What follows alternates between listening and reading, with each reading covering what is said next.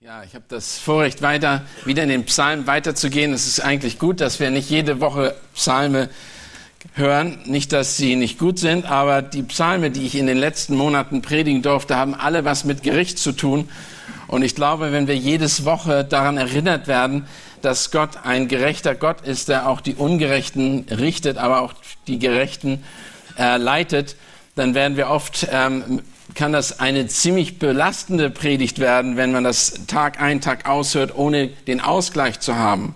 Aber mein Ziel ist es heute Morgen, ist es, uns aufzuzeigen, dass wir auf einem absolut soliden Fundament stehen und dass kein Mensch, keine Macht, keine Philosophie dieser Welt dieses Fundament, unser Glauben an Gott verrücken kann. Nichts kann dem entgegenwirken. Weil dieser Glaube an den Gott der Bibel so solide ist, brauchen wir uns nicht um unser Leben wirklich sorgen. Wir brauchen keine Angst haben, wenn wir uns auf Gottes Versprechen vom ganzen Herzen allerdings verlassen. Über uns wird in der Schrift gesagt, dass die Welt unserer nicht wert ist, solange wir im Glauben vorangehen. Wir hingegen müssen unbeehrt auf Gott verharren und uns nicht einreden lassen von einer, von einer Welt, die Gott nicht kennt. Und womöglich die Kontrolle über die Geschehnisse dieser Welt verloren hat. Wir müssen nicht Angst haben davor, dass irgendwas daneben geht, nur weil die Welt nicht das tut, was Gott sagt. Gott hat absolute Kontrolle, egal was passiert, über alles, was auf der Welt passiert. Es geht eben nach seinem Plan, auch wenn wir meinen, dass der Plan, wir verstehen ihn vielleicht nicht zu jedem Zeitpunkt, aber es läuft alles nach Plan. Was wir jetzt erleben in der Welt, ist das, was Gott sogar schon vorhergesagt hat. Vieles dieser Dinge, die wir heute erleben und sehen um uns herum, auch wenn sie uns vielleicht manchmal fragwürdig erscheinen oder wir Fragen haben dazu, Gott hat einen Plan und er weiß es. David selber zu seiner Zeit hat schon das klar und deutlich erkannt, auch wenn er manchmal Fragen stellte an diese Situation, in der er sich befand, befand, äh, befanden hat. Und wir wollen jetzt heute Psalm Nummer 11 lesen, gemeinsam lesen. Und lasst, schlag dazu die Bibel auf und lasst uns den Text lesen. Und ich lese aus der Schlachterübersetzung, also Psalm 11, dem Vorsänger von David. Bei den Herren habe ich Zuflucht gefunden. Wie sagt ihr denn zu meiner Seele, flieh wie ein Vogel auf einen Berg? Denn siehe, die Gottlosen spannen ihre Bogen, sie haben ihre Pfeile auf die Sehne gelegt, um im Verborgenen auf die zu schießen, welche aufrichtigen Herzens sind. Wenn die Grundfesten eingerissen werden, was soll der Gerechte tun? Der Herr ist in seinem heiligen Tempel. Der Thron des Herrn ist im Himmel. Seine Augen spähen, sein Blick prüft die Menschenkinder. Der, der Herr prüft die Gerechten, aber die Gottlosen und denen, die Frevel lieben, hasst seine Seele. Er lässt Schlingen regnen über die Gottlosen, Feuer, Schwefel und Glutwind ist das Teil ihres Bechers. Denn der Herr ist gerecht. Er liebt die Gerechtigkeit. Die Aufrichtigen werden sein Angesicht schauen. David spricht bereits zu seiner Zeit davon, dass er unter Unterdrückung und Verfolgung durch Gottlose äh, ja, verfolgt wird und von Gottlosen verfolgt wird. Das Gleiche erleben wir und sehen wir aber auch, dass es auch zu unserer Zeit noch ist. Gottlose werden uns verfolgen. Gottlose werden das Leben der Gottesfürchtigen schwer machen. Aber wie gesagt, das ist nicht das Ende, sondern das ist das verheißene Weg eines Nachfolgers Jesu, dass wir verfolgt werden. Wenn Jesus gelitten hat, was wir im Neuen Testament lesen, wenn er gelitten hat als Gerechter für die Ungerechten, warum sollten wir nicht leiden, die Ungerechten, die es verdient haben. Aber was ist, wenn tatsächlich etwas kommt, etwas auf uns zukommt, wie bei David hier in diesem Psalm, Wie er sagt, bei dem Herrn habe ich Zuflucht gefunden, das ist seine Gewissheit. Aber dann im nächsten Moment sagt er, was sagt ihr denn zu meiner Seele, flieht wie ein Vogel auf einen Berge, auf eure Berge. Auf einmal wird ihnen gesagt, ein Rat gegeben, ein falscher Rat gegeben, ein böser Rat gegeben, er soll fliehen. Aber das ist genau, was die Welt erwartet von uns. Sie erwartet von uns, dass sie uns etwas äh, in, vormachen kann und uns von unserem Weg abbringen kann und wir auf sie hören und in die Verdammnis gehen. Bei David sagt er, er flieht, er flieht von dem Berg, oder beziehungsweise er soll auf sein, ihre Berge fliehen. Und danach sagt er, denn siehe, die Gottlosen spannen ihren Bogen. Er weiß schon, dass dahinter ein, eine Hinterlist ist. Doch wir finden so eine ähnliche, eine, eine, schon eine Warnung auch im Neuen Testament, die uns auch betrifft. Auch wenn wir jetzt vom Alten Testament, wenn wir sehen, was, Paul, was David zu damaliger Zeit gesagt hat und über das Leben, was er, was er erlebt hat, Verfolgung, die er miterlebt hat und die er tagtäglich fast zu der Zeit, wo, das, wo der Psalm geschrieben ist, erleben musste, kann man oft in den Gedanken kommen, dass wir sowas nicht erleben müssen. Aber heute sagt Paulus selbst in 2. Timotheus, ein Pastoralbrief, sagt er ähnliches. Schlagt mal auf 2. Timotheus 2. Wir wollen nur den Text kurzen durchgehen, um zu sehen, was Paulus zu Timotheus sagt. Und er hat eine sehr ähnliche Erwartung, beziehungsweise eine sehr ähnliche Klarstellung an Timotheus, wo er deutlich macht, dass selbst er auch damit rechnen muss, dass er Verfolgung erleidet, beziehungsweise dass er einen Widerstand haben wird als Gläubiger. Gleich im ersten Abschnitt, in Vers 3 angefangen, äh, Kapitel 1, sagt Paulus zu Timotheus, ich danke Gott, dem ich vor den Vorfahren her mit einem, mit einem Gewissen diene, mit reinem Gewissen diene, wenn ich unablässig an dich gedenke in deinen Gebeten Tag und Nacht. Und ich bin voll Verlangen, dich zu sehen, da ich ihn, mich an deine Tränen erinnere, damit ich mit Freuden erfüllt werde. Dabei halte ich die Erinnerung an deinen ungeheuchelten Glauben fest, der zuvor in deiner Mutter Lois und in deiner Mutter Eunike gewohnt hat. Ich bin aber überzeugt auch in dir. Auch hier erinnert Paulus Timotheus daran, dass er an einem ungeheuchelten Glauben festhalten soll, dass er festhalten soll an dem, was er weiß und keine Angst haben soll. Mit anderen Worten, er vermutet und Paulus sieht selber in Timotheus, dass er Angst hat. Er lebt in einer Zeit, in der er verfolgt wird und das wird auch begründet in den folgenden Versen. Aus diesem Grund erinnere ich dich daran, an die Gnadengaben Gottes, sagt er, wieder aufzufachen, anzufachen, die durch die Auflegung meiner Hände in dir ist denn Gott hat uns nicht einen Geist der Furchtsamkeit gegeben, sondern der Kraft und der Liebe und der Zucht. Auch hier hat Paulus Timotheus daran erinnert, was er in Gott hat und dass er daran erinnert werden soll. David in Psalm 11 erinnert sich selber daran. Er wird aufgefordert und ähm, er wird aufgefordert von seinen Freunden, wird ein, kriegt einen falschen Rat, nimmt ihn nicht an und erinnert sich an Gottes Zuversicht, an Gottes Treue. Und so sagt er denn in Vers 11 im ersten Kapitel, im zweiten Timotheus, sagt er weiter, sagt Paulus weiter, so schäme dich nun nicht deines Zeugnisses vor unserem Herrn, auch nicht meinetwillen, meinetwegen, der ich sein Gefangener bin, sondern leide mit uns für das e- Evangelium in der Kraft Gottes. Paulus hat eben angenommen, selbst für, die, für Timotheus, dass er einen Leidensweg vor ihn hat, für das Evangelium.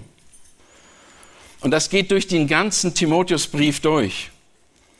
Und erinnert ihn dann, dass es keine einfachen Zeiten sein werden. Er sagt in Kapitel 2, Vers 3, ein Kapitel weiter, sagt er, du nun erdulde die Widrigkeiten als ein guter Streiter Jesu Christi. Wer Kriegsdienst tue, verstricke sich nicht in die Geschäfte des Lebensunterhalts, damit er dem gefällt, der ihn in Dienst gestellt hat.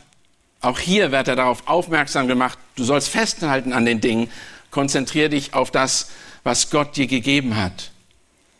Ein paar Verse weiter wird er da, wird daran erinnert, dass er treu ist in seiner Arbeit.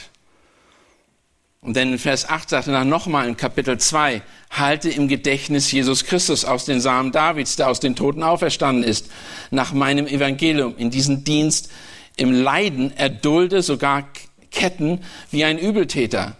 Aber das Wort Gottes ist nicht gekettet. Darum ertrage ich alles standhaft, um der Auserwählten willen, damit auch sie Errettung erlangen die in Christus Jesus ist mit, ewigen Herr, mit ewiger Herrlichkeit. Eine Stelle nach der anderen zeigt deutlich, dass das Evangelium Kosten bedeutet, etwas kostet und Leid bedeutet. Leid für Timotheus.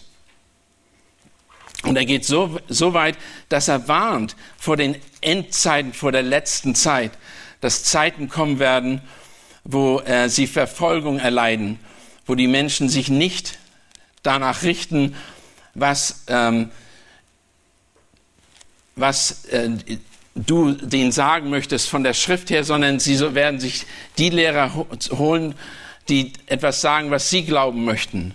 Du bist mir mein Nachfolger in der Lehre, sagt er in Kapitel 3 in Lebensführung, im Vorsatz, im Glauben, in der Langmut, in der Liebe, in der Standhaftigkeit, in Ausharren, in der Verfolgung in dem, in, und in den Leiden, wie sie mir in Antiochien, in Iconium, in Lystra widerfahren sind. Und er warnt, und, und warnt ihn darauf hin, auf viele dieser Dinge. Und das ist genau, was wir sehen, wovon David hier spricht. Er spricht von einer Welt, in der er lebt, die konfrontativ ist, die gegen ihn ist, die, die gegen die Gerechten ist und die scheinbar von den Gottlosen kontrolliert wird. Die scheinbar von den Gottlosen total kontrolliert wird. Er hat das schon an mehreren Stellen gesagt. Im Vers, in anderen Kapiteln hat er immer wieder davon gesprochen, dass der Übermut der Gottlosen da ist dass die Gottlosen über ihn lästern, über Gott lästern, dass die Gottlosen nur Böses im Sinn haben, dass die Gottlosen äh, wirklich äh, den, ihn hintertrachten, nach seinem Leben trachten, Gott ähm, ein, ein falsches Licht darstellen. Und dann kommt David zurück und erinnert sich eben gleich am Anfang, bei dem Herrn aber ist, habe ich Zuflucht gefunden. Das ist eine Erinnerung, das ist ein Halt, das ist da, wo er fest dran festhält. Aber zur gleichen Zeit sieht er eben, dass da die Hinterlist der Gottlosen ist, die ihn ans Leben wollen. Aber Gott ist eben größer. Gott ist eben größer und in Psalm 2, Vers 4 sagt es, dass der Himmel, der im Himmel thront, lacht. Der Herr spottet über sie über die, die an sein Leben ran wollen. Habakkuk sagt, aber der Herr ist in seinem heiligen Tempel. Sei still vor ihm, du ganze Herde. Er wird erinnert an die Macht Gottes, an seine Souveränität, dass Gott wirklich alles unter Kontrolle hat.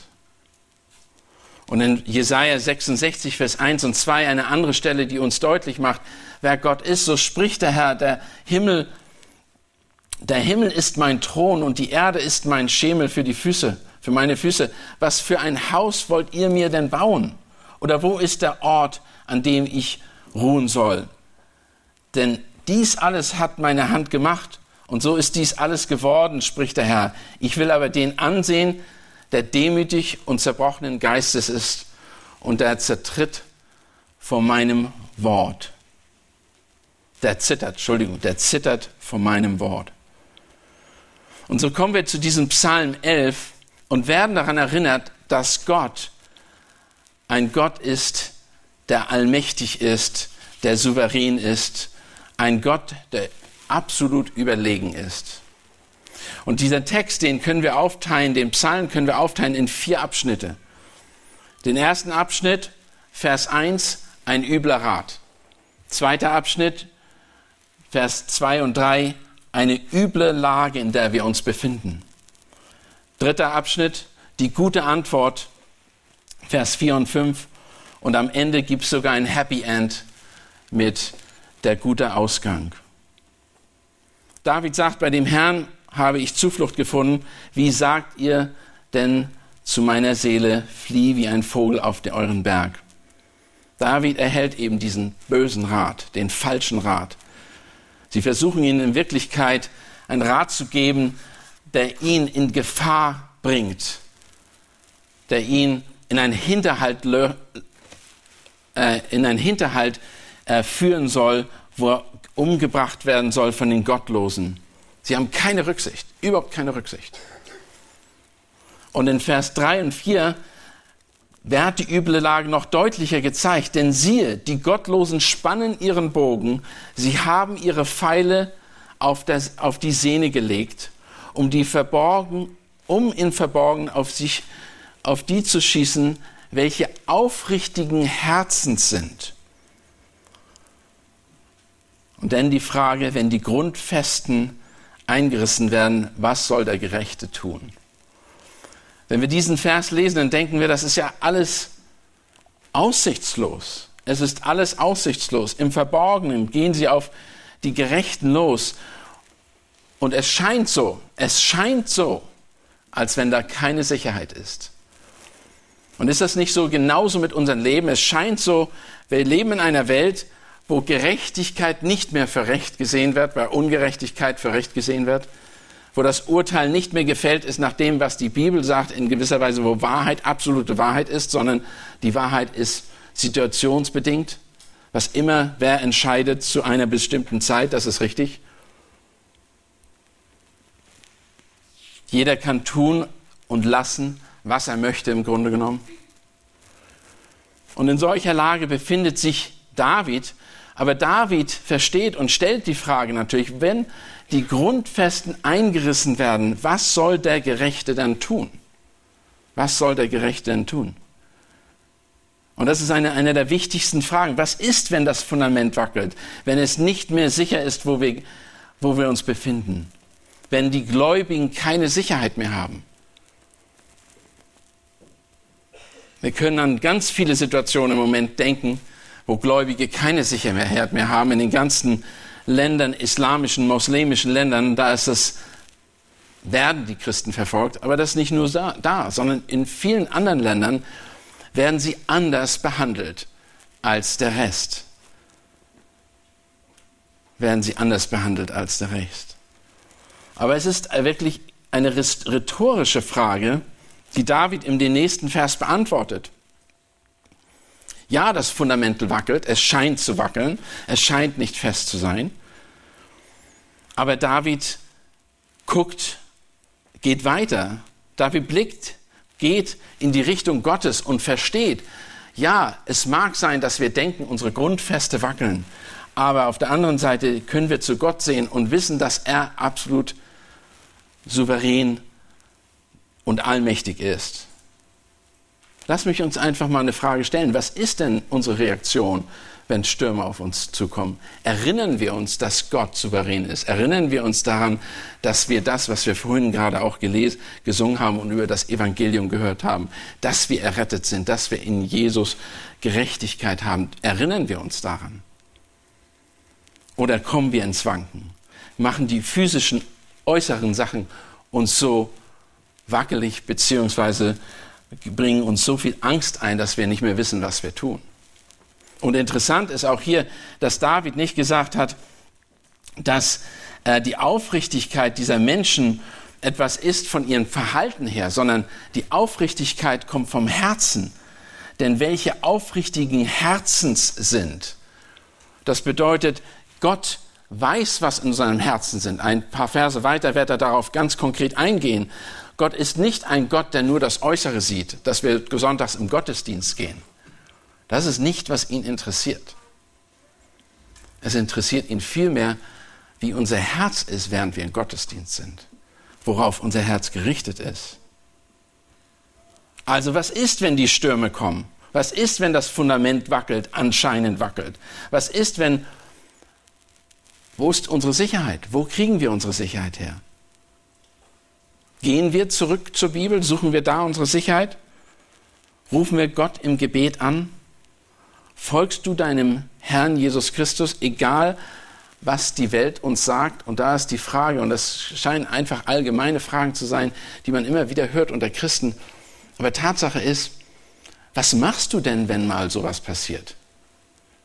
Was ist denn das Erste, was du machst, nachdem du einen Unfall hattest?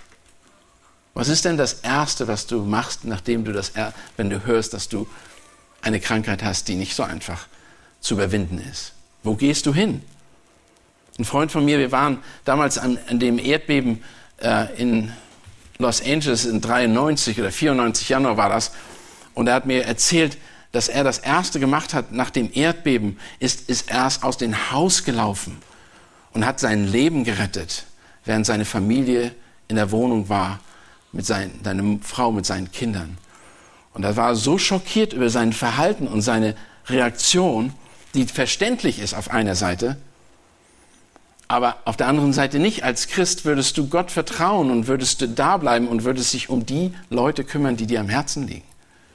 Er war schockiert darüber. Er sagt, er hat sein Glaubensleben in Frage gestellt.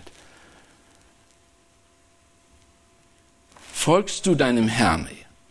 Lass mich konkreter werden. Was ist, wenn du nicht den Arbeitsplatz bekommst, weil du ein Christ bist?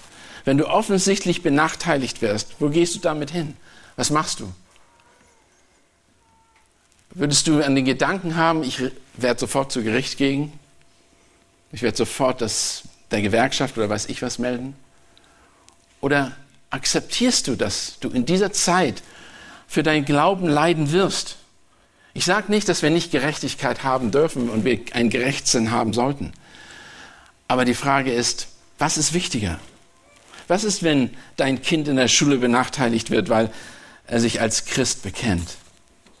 Was ist, wenn deine eigene Familie dich ablehnt, weil du ein Christ, weil du ein, ein Nachfolger Christi bist? Wie ist das, wenn, wir, wenn es um unser Leben geht? Wie reagieren wir? Was machen wir? Wo laufen wir hin in, dem, in der Not? David gibt eine ganz klare Antwort. In Vers 4 sagt er, der Herr ist in seinem heiligen Tempel. Der Thron des Herrn ist im Himmel. Seine Augen spähen, sein Blick prüft die Menschenkinder. Er erinnert sich in dem Moment, wo er einen falschen Rat kriegt, bekommt und die Lage erkennt, dass die Leute, die um ihn rum sind, ihn umbringen wollen, ihn aus, aus dem Hinterhalt umbringen wollen, erinnert er sich daran, ich muss meinen Blick auf den Herrn richten, auf Gott richten. Und dann erinnert er sich, dass der Herr nicht ein Herr dieser Erde ist in dem Sinne, dass das, was hier auf der Erde im Moment passiert, das ist in den Händen des Feindes, aber er hat trotzdem noch die Kontrolle. Er sitzt, er thront im, im Himmel. Er ist, Gott hat absolute Kontrolle über alles, was geschieht. Er weiß, was passiert. Und er spät über seinen Blick, prüft die Menschenkinder. Und was bedeutet, wenn, wenn Gott die Menschenkinder prüft? Ist das, dass er wissen will, wie alt sie sind, dass er wissen will, wie gut es denen geht, was für Kleidung tragen? Nee, absolut nicht. Das ist alles nebensächlich. Er hat uns gemacht. Er hat alles gemacht in uns. Psalm 139. Er hat uns gemacht, bevor wir überhaupt ein Gedanke waren, teilweise. Wir wissen, er hat sogar unsere, die Werke, in denen wir wandeln sollen, Epheser 2, Vers 10, vorherbestimmt gemacht, damit wir in ihn gehen sollen. Er weiß alles über uns. Er kennt unser Herz. Er weiß, wie wir denken, wie wir fühlen, was das Richtige für, ist, für uns ist, was das Beste ist wie viel Zucht wir brauchen, damit wir dahin gelangen, wo er uns haben will. Gott ist nicht ein Gott, der nur das Äußere sieht. Er hat uns gemacht. Wir sind seine Schöpfung. Wüsste er nicht, was am besten für uns ist? Und wenn es heißt, er sieht auf uns, er späht auf uns, jetzt weiß er, wer, wer hier sitzt, dann ist es genau das. Und daran erinnert sich David. Und David hat, das ist die beste Erinnerung, die du haben kannst. Wir können in den schlimmsten Zuständen unseres Lebens sein. Und jeder von uns wird und hat solche Umstände erlebt. Aber wir können trotzdem absoluten Frieden, absolute Freude in Jesus Christus haben und in Gott, weil er uns kennt. Er prüft, und dann sagt er in Vers 5, der Herr prüft die Gerechten, aber die Gottlosen und die und und den, der Frevel liebt, hasst seine Seele. Also die eindeutige Antwort auf die Bedrohung der Gottlosen gegenüber der Gerechten ist, dass Gott erhaben ist und im Himmel thront. Das ist für David klar gewesen. Er ist einfach erhaben, er thront im Himmel. Ich kann ihm absolut vertrauen. Es gibt eben keine Bedrohung, die an der Tatsache etwas ändern würde, dass der Gerechte sich auf Gott verlassen könnte. Wir können uns total auf Gott verlassen. Wir können mit Zuversicht auf diese Verheißung hin auf Gott schauen. Er wird uns halten. Gott ist souverän, er ist erhaben über jegliche Gefahr dieser Welt. Nichts, gar nichts. Egal was im Iran los ist, egal was in Irak los ist, egal was in Syrien los ist, egal was irgendwo los ist, auch für die Christen dort, sie können mit einem Blick auf Jesus schauen, auf Gott schauen und wissen, er ist erhaben, er weiß jede Situation und in ihm können wir uns geborgen fühlen. Einige Stellen, die deutlich darauf hinweisen, finden wir im Neuen Testament im Hebräerbrief, Hebräer 11, Vers 9 und 10 steht, äh, spricht es über Abraham. Durch Glauben hielt er Abraham sich in dem Land der Verheißung auf, wie in einem Fremden, und wohnte in Zelten mit Isaac und Jakob, um Miterben derselben Verheißung. Denn er wartete auf die Stadt, welche die Gottes Grundfeste hat, deren Baumeister und Schöpfer Gott ist. Dieser, dieser Stelle geht noch einen Schritt weiter. Sie verweist darauf hin, dass unsere Hoffnung nicht hier auf Erden ist, sondern unsere Hoffnung auf, auf die himmlischen Dinge sind. Hebräer 12, Vers 27 und 29 schreibt er, diesen, dies noch, ein, noch einmal bedeutet darauf hin, auf die Beseitigung der Dinge, die erschüttert werden, als solche, die erschaffen worden sind, damit die Dinge bleiben, die nicht erschüttert werden können. Darum, weil wir ein unerschütterliches Reich empfangen, lasst uns die Gnade, an der Gnade festhalten, durch die wir Gott auf wohlgefällige Weise dienen können, mit Scheu und Ehrfurcht, denn unser Gott ist ein verzehrendes Feuer. Auch hier wird darauf hingewiesen, dass die Grundfesten, von der David in Psalm 11 spricht und der, Hebräer, äh, der Schreiber des Hebräers darauf hindeutet, ist, die sind unerschütterlich. Gottes Grundfesten, sein Reich ist unerschütterlich. Und in Vers in Hebräer 13, Vers 14 schreibt der, äh, äh der Schreiber nochmal, äh, weist er darauf hin, denn wir haben hier keine bleibende Stadt, sondern die zukünftige suchen wir. Er weist darauf hin, dass wir auf das Zukünftige schauen. Dass wir auf das schauen, auf das Himmlische, wie, Paul, wie David es hier tat in Vers 4 und 5. Der Schreiber des Hebräerbriefs ist eben absolut, hat absolute Zuversicht, dass egal was ist, sein Blick ist auf Gott, dessen Fundamente nicht zerstört werden können. Auf der anderen Seite warnt David vor dem Gericht, das die Gottlosen widerfahren wird. Hier steht eben auch, dass es nicht nur das eine ist, dass wir, dass die Gerechten den Blick zum Himmel werfen oder auf Gott werfen und ihre Sicherheit bekommen, aber zur gleichen Zeit lesen wir in Vers 5, der Herr prüft die Gerechten, aber die Gottlosen und die den Frevel lieben, hasst seine Seele, hasst seine Seele. Und das ist es, was auch der Hebräerschreiber sagt, dass es äh, denn unser Gott ist ein verzehrendes Feuer und keiner möchte überhaupt mal sich überlegen, was das bedeutet, in ein verzehrendes Feuer hineinzugelangen von Gott, der richten wird, der alles erkennt, der alles läutert, der alles sehen wird. Also auf der einen Seite warnt David auch vor dem Gericht der Gottlosen, was ihnen widerfahren wird. Denn Gott ist ein gerechter Gott und Gott wird die Gottlosen richten, wie er es einst auch mit Sodom und Gomorra getan hat. Wie einst er das auch mit Sodom und Gomorra getan hat. Er sagt, er lässt Schlingen regnen und die Gottlosen in Vers 6, Feuer, Schwefel und Glutwind ist das Teil ihres Bechers. Und hier verweist David auf die Situation damals mit Sodom und Gomorra. Er warnt, er warnt davor, dass Gott richten wird. Gott wird nicht diese Dinge übersehen. Immer wieder offenbart uns Gottes Wort, dass Gott die Gottlosen richten wird. Es soll den Gottlosen eine Warnung also sein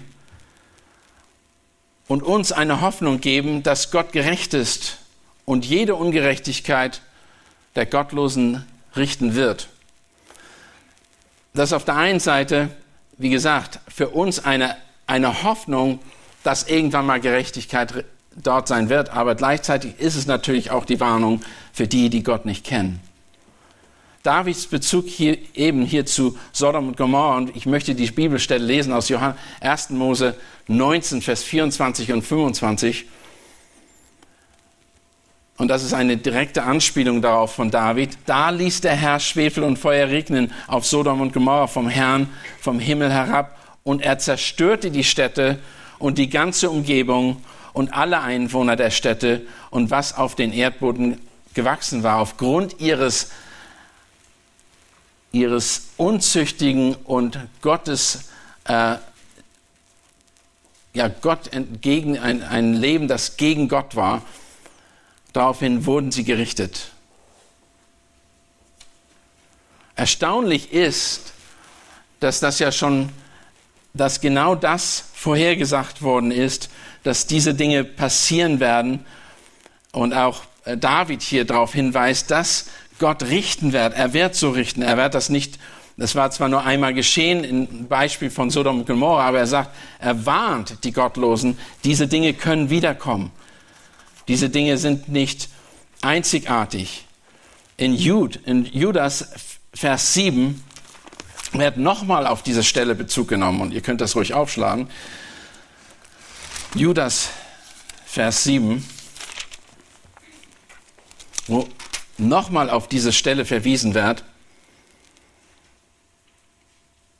wie Sodom und Gomorra und die umliegenden Städte, die gleicherweise wie diese die Unzucht bis zum Äußersten trieben und danach anderem Fleisch nachgingen, nun als warnendes Beispiel dastehen, indem sie die Strafe eines ewigen Feuers zu erleiden haben. Also es war ein warnendes Beispiel nur. Es war nur das warnende Beispiel und darauf nimmt David Bezug hier in seinem Psalm.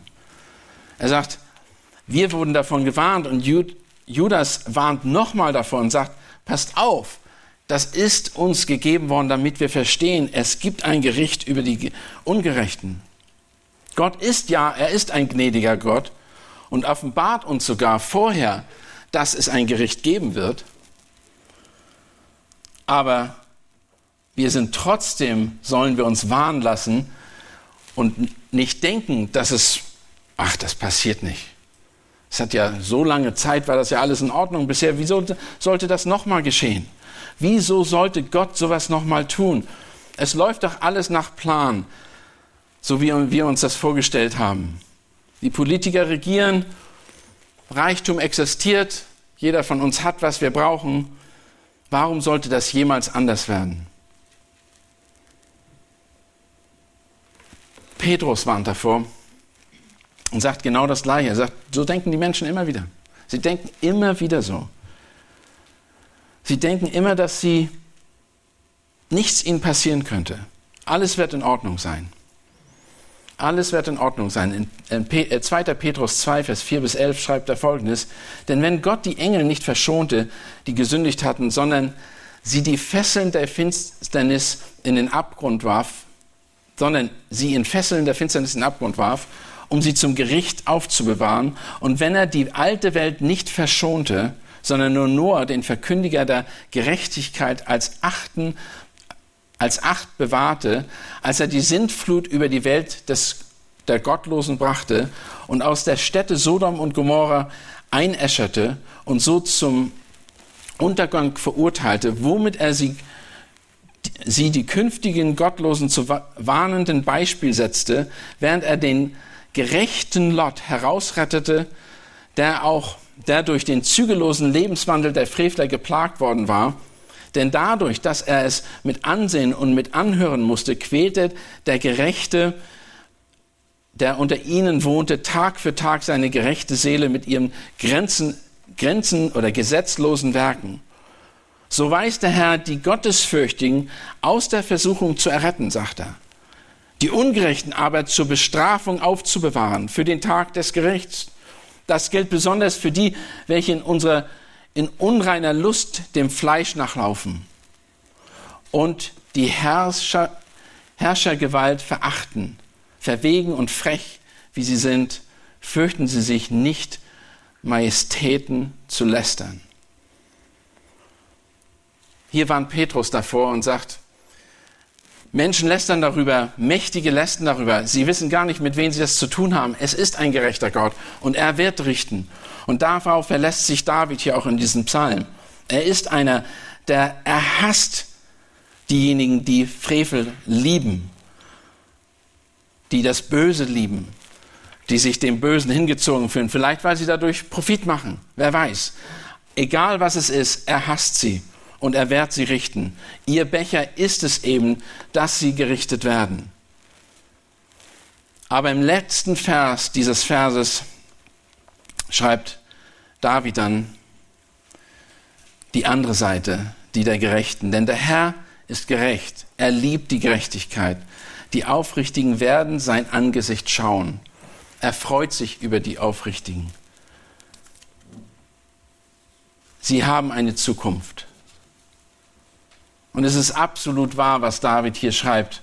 Darauf soll alle unsere Hoffnung gegründet sein. Es ist eben ein, es ist tatsächlich ein Happy End, allerdings ein Happy End mit einem hohen Preis, den wir zahlen müssen.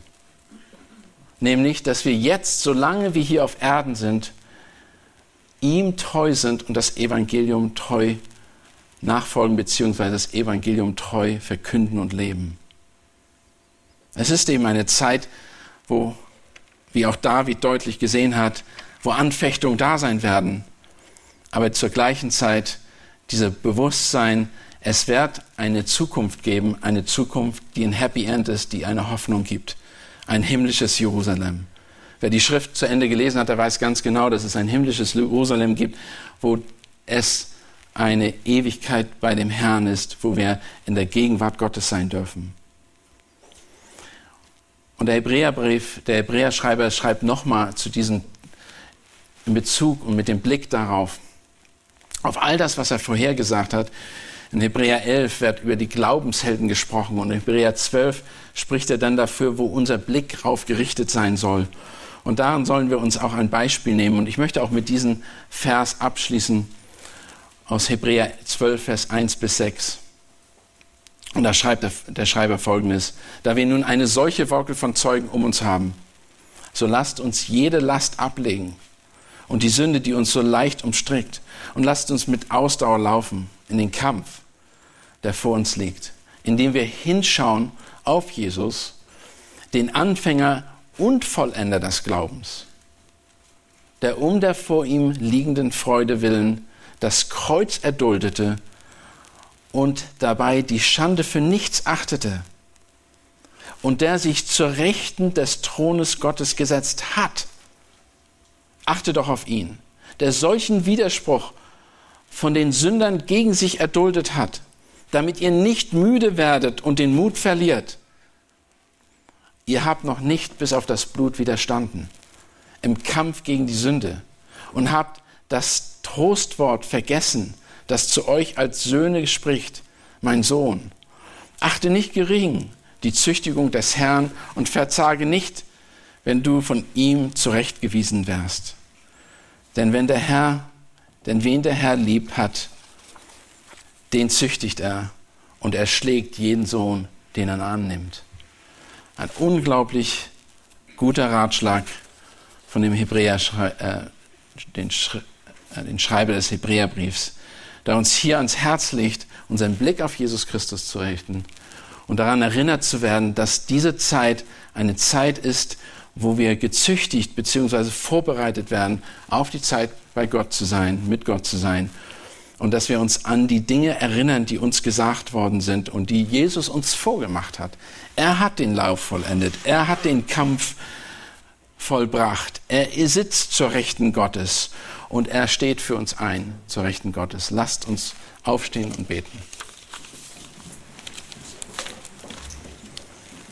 Vater Gott, wir möchten dir danken, auch für den Psalm von David, der wieder so deutlich sagt und deutlich aufzeigt, Herr, dass du im Himmel thronst, dass dir nicht die Zügel entglitten sind in dieser Welt, dass all die Dinge, die wir sehen und um uns geschehen, auch wenn wir sie manchmal nicht verstehen, auch wenn oft die Gerechten leiden, wir doch wissen, dass du die Zukunft schon in der Hand hältst und du hast schon bestimmt, dass wir ein, eines Tages mit dir in deiner Gegenwart sein werden und mit dir regieren werden, dass wir in dem himmlischen Jerusalem sein dürfen, Herr, weil du uns gerecht gemacht hast durch das Blut deines Sohnes Jesus Christus. Und die, die an ihn glauben, die sind bereits gerecht und geheiligt. Aber die, die ihn ablehnen und nicht an ihn glauben,